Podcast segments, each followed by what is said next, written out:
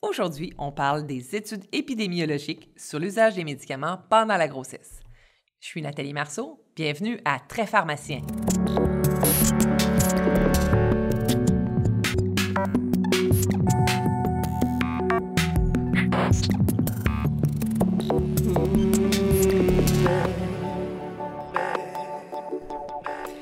Aujourd'hui, nous recevons Emma Ferreira, qui est pharmacienne au CHU Sainte-Justine, professeure titulaire de clinique et vice-doyenne aux études de premier cycle à la Faculté de pharmacie de l'Université de Montréal, co-rédactrice du livre Grossesse et allaitement, guide thérapeutique que tout bon pharmacien connaît. Emma travaille également en collaboration avec les pharmaciens du Centre Image, qui est un centre spécialisé dans l'information sur la prise du médicament en grossesse et en allaitement pour destiné aux professionnels de la santé. Bonjour Emma. Bonjour Nathalie. Écoute Emma, plusieurs articles sont publiés régulièrement sur la prise d'un médicament ou d'un autre pendant la grossesse et son impact sur l'enfant à naître. Plus récemment, des articles ont été publiés sur l'utilisation des antidépresseurs pendant la grossesse et on a supposé des liens entre la prise des antidépresseurs et l'autisme. Peux-tu nous parler d'abord de la définition utilisée dans les études pour le trouble du spectre de l'autisme? C'est sûr que euh, les études qui sont faites en grossesse, il faut savoir qu'on ne fait pas d'études randomisées contrôlées durant la grossesse. On ne on donne pas un médicament à une mère puis on voit si ça fonctionne ou pas ou ça donne des effets indésirables. Donc, on fait souvent des études épidémiologiques, dont des croisements de banques de données. Et dans les études, ce qu'on fait, on va aller voir les diagnostics dans les dossiers. Donc, euh, euh, je pense que dans une banque de données, je pense que c'est par exemple Medeco, on va aller voir les diagnostics et on va croiser avec la prise de médicaments. Donc, c'est vraiment des diagnostics qui sont dans le dossier donc, on n'a pas de sévérité, on n'a pas de description du, euh, de, l'autisme en tant que tel. Et on sait que euh, on peut avoir euh, l'autisme, un enfant qui a un autisme peut avoir d'autres problèmes, des problèmes de langage, troubles de l'humeur, etc., troubles d'anxiété. Donc, c'est difficile vraiment dans ces études-là d'avoir une définition qui est claire, mais on sait que c'est un diagnostic qui a été posé. On sait aussi que les troubles de l'autisme, c'est quelque chose qui, qui affecte à peu près 1% des enfants dans la population, puis que ça a augmenté depuis 92 jusqu'en 2002. J'avais des données qui disaient de 0,7% à 1,5 Et pourquoi ça a augmenté? Parce que euh, ce qu'on suppose, c'est que l'élargissement des critères diagnostiques, ça a changé un peu comment on fait le diagnostic. Puis les, les critères, les seuils de sensibilité du clinique sont plus, euh, sont plus bas. Donc, on peut avoir peut-être une augmentation dans la population due au diagnostic qui est Donc, on n'en a pas plus, mais on les détecte mieux. C'est ce qu'on pense, ouais.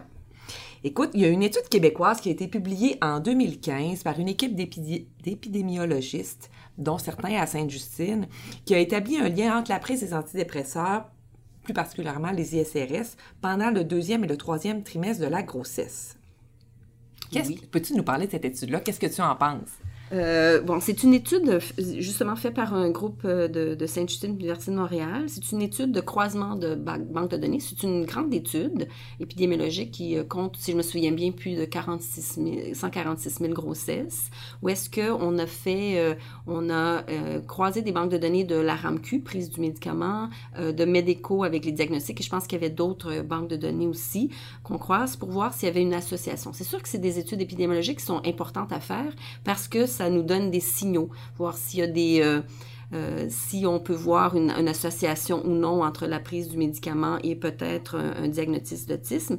C'est sûr que c'est des études épidémiologiques. comme je le disais, le diagnostic n'est pas très, très, très clair. On ne va pas voir les enfants en tant que tels, mais ça nous donne des pistes de solutions pour aller peut-être faire des études plus, euh, plus spécifiques chez les enfants. quel est le résultat de cette étude-là? C'est une étude qui, a été très, très médiatisée. Je, pense que je parlerai un petit peu de la médiatisation après. C'est une étude où est-ce qu'on avait vu une association euh, entre la prise de, de, ISRS chez la mère, en particulier au deuxième, troisième trimestre, et une augmentation du risque, du hazard ratio euh, d'avoir un enfant avec un, un, trouble du spectre de l'autisme. Comme je disais tantôt, on parle à peu près de 1% dans la population générale. Dans cette étude-là, on voyait 0,7% puis ça augmentait à 1,2 d'où une augmentation euh, de risque relatif euh, qui était autour, le hazard ratio de 1,87, qui a été médiatisé comme 87 d'augmentation du risque d'avoir un enfant avec un trouble du spectre de l'autisme, qui a fait vraiment très, très peur euh, à la population, puis aux, cliniciens, puis aux, personnes qui prennent en charge les femmes qui sont traitées pour une dépression. Mais je pense qu'il faut quand même relativiser. On voit que c'est seulement au deuxième, troisième trimestre On voit aussi que c'est le risque allait de, c'est 1,87, puis ça allait de 1,15 à 3,04. Donc, euh, c'est quand même pas chez toutes les patientes. Puis c'est sûr, faut aussi savoir que dans cette étude-là, il n'y avait pas d'association avec une prise au premier trimestre de, de la grossesse si je me trompe pas, les facteurs confondants aussi n'ont pas été très bien euh, étudiés dans cette étude-là. Oui. On a, on a essayé de contrôler pour ceux qu'on a. Mais c'est sûr que dans, quand on a des bases de données, il y a des choses qu'on n'a pas toujours. on ne sait pas l'observance. Est-ce que les patientes ont pris le médicament ou pas? Les habitudes de vie, en particulier le tabagisme, ça pourrait être l'alcoolisme aussi, autres prises de drogue ne sont pas considérées. Euh, l'autre prise de médicaments qui ne sont pas dans, le, dans la banque de données euh, de, de la RAMQ on ne peut, pas, non plus euh, euh, contrôler pour ça. Puis c'est sûr qu'il y a des facteurs de risque, puis tu pourras, on pourrait peut-être en parler. Puis on n'a pas parlé de, on voit pas la sévérité de la pathologie de la mère non plus n'est pas, n'est pas considérée. Alors, quels sont les facteurs de risque? C'est ça, c'est, j'allais dire. Les facteurs de risque, on a associé dans la littérature euh, euh, l'anxiété maternelle, dépression, autres troubles psychiatriques de maternelle pendant la grossesse sont associés à, des troubles, des troubles soit d'autisme ou même le TDAH euh, chez l'enfant. et dans ces études-là, c'est très difficile de dissocier l'effet du médicament de la pathologie quand on évalue les résultats. Donc, le 1,87, est-ce que c'est seulement le médicament ou est-ce que c'est aussi la pathologie? C'est important. Euh, il y a aussi d'autres facteurs de risque, la pauvreté, le faible niveau d'éducation, etc., qui sont ressortis dans les études. Est-ce que les résultats de l'étude québécoise est corroborés par d'autres études? Est-ce qu'on retrouve euh, une association entre l'autisme au deuxième et au troisième trimestre? Puis est-ce que ça se retrouve dans les autres études? C'est pas la première étude qui avait déjà vu une association. On a certaines études, je dirais qu'il y a à peu près le même nombre d'études qui ont vu une association et d'autres qui n'ont pas vu d'association. Donc, on voit qu'il y a peut-être un signal, mais qu'on ne peut pas dire qu'il y a une association claire parce que les études se contredisent. Euh, et souvent, c'est à cause du diagnostic, comment on fait, on, établit que c'est un, autisme. Euh, c'est aussi euh, comment on, contrôle pour toutes les les facteurs confondants dans les études qui peuvent, euh, qui peuvent être différents. Qu'est-ce que vous dites aux professionnels dont la, patiente voudrait arrêter son antidépresseur? J'imagine qu'il y a des risques à l'arrêt de l'antidépresseur quand tu es enceinte. Exactement. Il y a, je pense que chaque professionnel euh, doit supposer les risques et les bénéfices, les avantages de, de continuer ou d'arrêter un médicament. C'est sûr qu'une patiente qui arrête son médicament est à risque de rechute, elle est aussi euh, à risque d'avoir un suivi prénatal qui est moins bon. Il y a aussi des risques associés avec euh, les psychopathologies et euh, des issues de grossesse défavorables, le travail préterme par exemple. on peut avoir des effets aussi, les patientes qui ont, sont moins prises en charge peuvent peut-être abuser de drogue, prendre plus d'alcool, euh, commencer à fumer, des choses comme ça. Puis il faut pas oublier, sous-estimer le suicide, l'infanticide, qui sont toujours des risques euh, potentiels. Donc je pense qu'il faut toujours supposer les risques et les bénéfices. Une patiente qui a besoin d'un traitement, qui a besoin d'être encadrée, doit avoir le meilleur traitement pour elle. Puis ça peut être euh, médicamenteux ou ça peut aussi de la, psycho, la, psychothérapie, etc.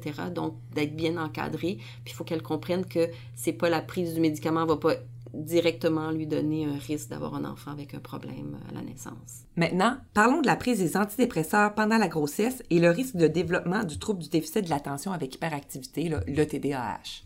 Je pense que euh, ce qu'il faut retenir aussi avec autant pour l'autisme, l'autisme, le TSA que le TDAH, c'est que euh, euh, le diagnostic dans ces études-là encore épidémiologiques, le diagnostic souvent est, difficile à faire puis établir, euh, nous assurer que l'enfant a vraiment un, un, trouble qui est vraiment clairement du TDAH parce que ça pourrait être confondu encore avec plein d'autres troubles. Il faut savoir aussi qu'il faut supposer les risques et les bénéfices pour la mère euh, pour la traiter et que le risque de base reste quand même très très faible. Pour l'instant, on peut pas faire d'association claire entre la prise de médicaments en des antidépresseurs et le trouble de développement, TDAH. Le TDAH.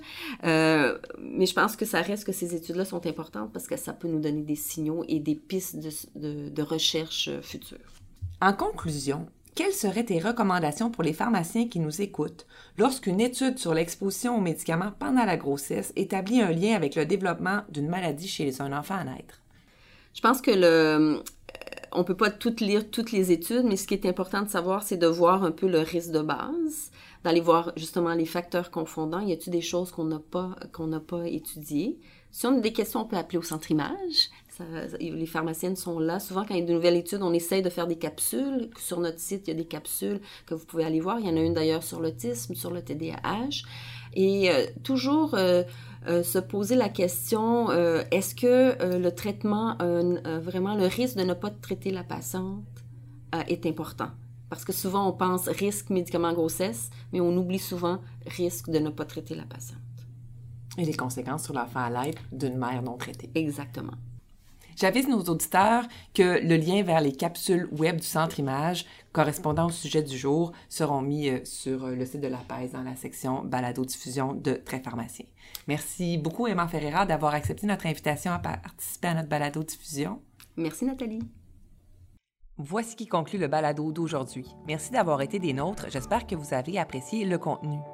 Au prochain épisode, nous allons parler de Clostridium difficile et des nouvelles lignes de traitement. Pour ce faire, nous rencontrerons François Giguère, pharmacien au 6 de la Montérégie Centre. À bientôt!